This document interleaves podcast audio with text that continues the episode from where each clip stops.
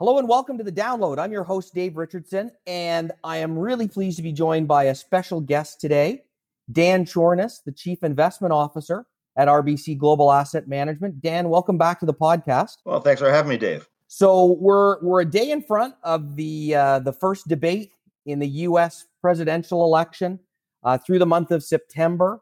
Uh, as people have come back from summer vacation, we've seen uh, an uptick in volatility uh, some concerns about the valuations of some parts of the market, uh, some disruption in high yield fixed income markets.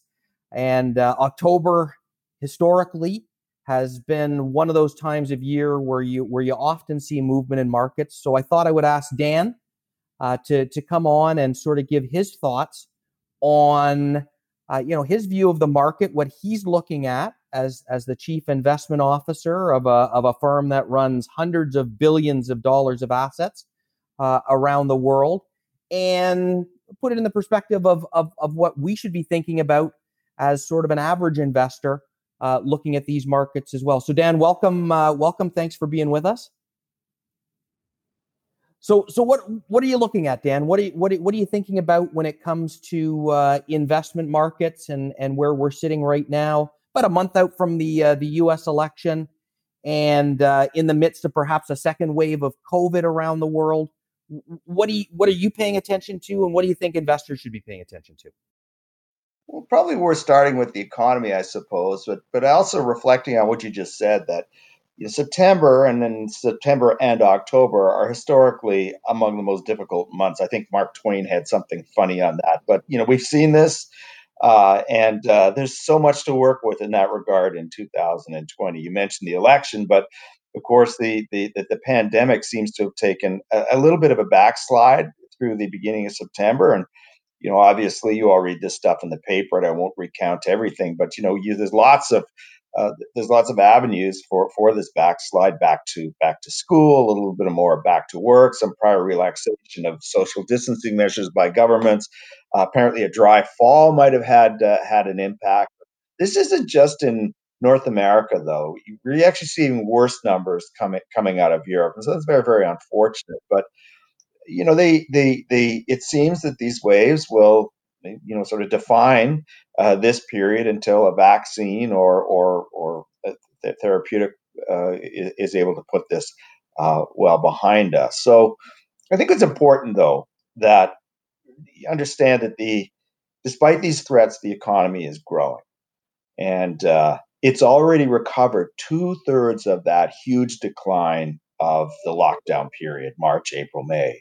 Now, probably the next leg of it, recovering that last third, is going to be much more difficult uh, than the prior two thirds, and, and there will be more threats accumulated along the way. But you consider, you look at the employment data, and it's actually quite strong. Unemployment is falling, jobs are being created, uh, and uh, you know the the the economy will finish this year with one of the worst, I guess, probably the worst numbers in history uh, perhaps even including the worst years of the Great Depression, something like minus seven in the minus six in the United States and minus seven in Canada for GDP, but recovered at sort of call it 3.4 growth in the U.S. next year and 4.5. So you know there still is momentum, but there's also uh, you know th- th- there's also a cycle, and we appear to be into a weakening stage of that within an overall recovery trend. So, so, so Dan, do, do you do you expect the markets to be particularly volatile uh, through through October, and then and perhaps even beyond the election, which may, may or may not be determined on on November third? Is that something you think investors are going to have to be get get somewhat comfortable with over the next several months? I think so. Uh, if you look at the stock market and sort of the quality of the correction that we have, it actually acts more like you know the pause that refreshes or a bit of a cooling off period after too hot a summer or whatever, as opposed to the beginning of a tip into something much more pernicious like a bear market. You know that the you mentioned uh, high yield bond markets. Actually, the credit markets have been relatively stable through this. Of course, there's volatility there too. But when really nasty things happen, you usually see it happen first in the credit markets. So we've got our eye on that very, very closely. And of course, there's reasons why you should be concerned uh, about credit as as this period of of uh, weirdness in the economy stretches on. Uh, and uh, you know people will find it more and more difficult to to satisfy their prior commitments. But that market is solid. Uh, spreads are very low by historic, uh, average to low by historic comparison, much lower than they were three, four months ago. So the fact that it's holding in there, I think, is is is uh, is sound. Uh, if you look at the internals of the stock market, if you look at market breadth, for example, the new high, new low, we're not seeing an awful lot there that says that wow, this is the beginning of uh, kind of opening the trap door. So that's not that's not what seems to be happening out there. Uh, the of course we take every day on its merits, but so far this looks like a cooling off. You know, and a cooling off is a good thing. We were seeing a couple of things, couple of things happening in in the, the US stock market in particular, which is not only led, but acted quite differently than other world stock markets. And I think that that's something you might want to consider now uh, when, you're, when you're doing your asset allocations. So, a couple of things happened in the United States. First, we got huge gains in a narrowing part of the market. These were the mega cap global technology stocks, you know, the five biggest companies in the world, and we could all name them and probably in order. Um, they define a growth style and not a value style. So, as part of that, the premium valuation of growth stocks versus value stocks went to an historic high. Uh, that's a bit of a concerning thing because you know it kind of distorted our knowledge of what's happening in the stock market. If we look at the indexes, wow, that U.S. stock market's on fire. If we actually look at average stocks, they did nothing like that, and then you get these valuation premiums that are probably not sustainable. You want a period of cooling off. That's also been seen in just market sentiment numbers. People are getting too excited about this, and usually what happens after a, period of too much excitement is, you know, we all get uh, that excitement excitement moved in, in, in, a difficult way. What we're seeing during this, though, is uh, um, a bit of a recovery in relative strength in areas of the global stock market that haven't participated yet. Now, it's not bleeding through to value in any sort of sustainable way, but we're seeing much better activity out of the global or non US stock markets, and that's encouraging. Ultimately, we'd be we'd like to see some sort of recovery in value versus growth. If, if for no other reason, then it opens up more opportunity for more stocks to rise. That doesn't appear to be in place yet, though. If you look for the normal signals of that, um, you know, you'd look for a steepening of the yield curve. We're not really seeing that. You look for recovery and inflation expectations. To the extent that that's happening, it's more technical. We don't think that there really are people fearing inflation yet. Um, really, what you'd look for is the an evidence that uh, a durable, stronger economic recovery is falling into place, and that's not really what's happening right now either. Just more of a labored recovery with some threats around it. So, more of the same going forward, and there will be corrective periods, and we appear to be in one of those. Um, um, but as far as asset mix goes, to us, stocks still look like the favorite. Yeah, and and I, I think a really important point you make for for for investors that uh, you know the, the stock market uh, is is is going to adjust over time. It's not going to be a straight run higher. It never is. Uh, the, there are always shorter term factors that come into play, emotions that uh, that that that correct the market, and and it's a healthy part of the process, uh, which which again is why uh, people should think of investing as a long term process uh, versus speculating and gambling that's trying to figure out what way the market is moving day to day. Uh, the in, investing is is much more about taking what the market gives you over time, which has historically been very good. And right now, as you say, uh, and and as you said, I, I, believe the last time you were on, uh, things certainly favor stocks over bonds and and and and cash in in in the coming years. Dave, can I just follow that up for a second? I think it's an extremely important point that you're making and something that we've done a lot of work on and think about always, which is that not only over the short term and the intermediate term, but for many years, the way we invest has to change here. Interest rates are below 1% almost everywhere, in some places even below zero. Central banks have committed to keep those rates, of keeping those rates at low levels at least over the next year, two years. And structurally, it's hard to see why they should rise a whole lot. So maybe they go back to two, two and a half, maybe even 3% going forward, but nowhere near the levels that we grew used to over the last 10, 15, 20 years, and therefore not the levels that are embedded in our investment plans. That is because been structural change. We have an aging global demographic. We have a, uh, the emerging world has partially or largely emerged. So trendline growth rates are going to fall. Inflation will still low. And all those things say, okay, interest rates are going to be at very, very low levels. Now, when I say low levels, I'm not talking low levels relative to last year. I'm talking about low levels relative to the last century and a half. So this is a durable, important thing. Now, why is it so important? Because whether we call it a balanced fund or not, our investment accounts, our savings accounts, our retirement accounts, our education savings accounts, they're a blend of different assets. We use some bonds, we use some stocks, maybe some real estate, some whatever. Right? You put all those things together based on a forward view of what the return returns will be, and when we blend these together, how they will affect portfolio volatilities. This is all changed because of low interest rates right bonds don't give you the safety net that they used to they don't give you the they don't give you the income that they used to they don't give you the safe haven that they used to so the simplest thing one can do is say well gee, I used to earn, let's say, four on my bonds, sometimes a little more. I'm now going to earn two or less. How, where can I go to get returns? Well, I think everywhere returns will be lower, but they'll be significantly higher over the longer term in equities than they will in fixed income. Okay, but equities always bring the risk of correction and sleepless nights. This is where time horizon comes in.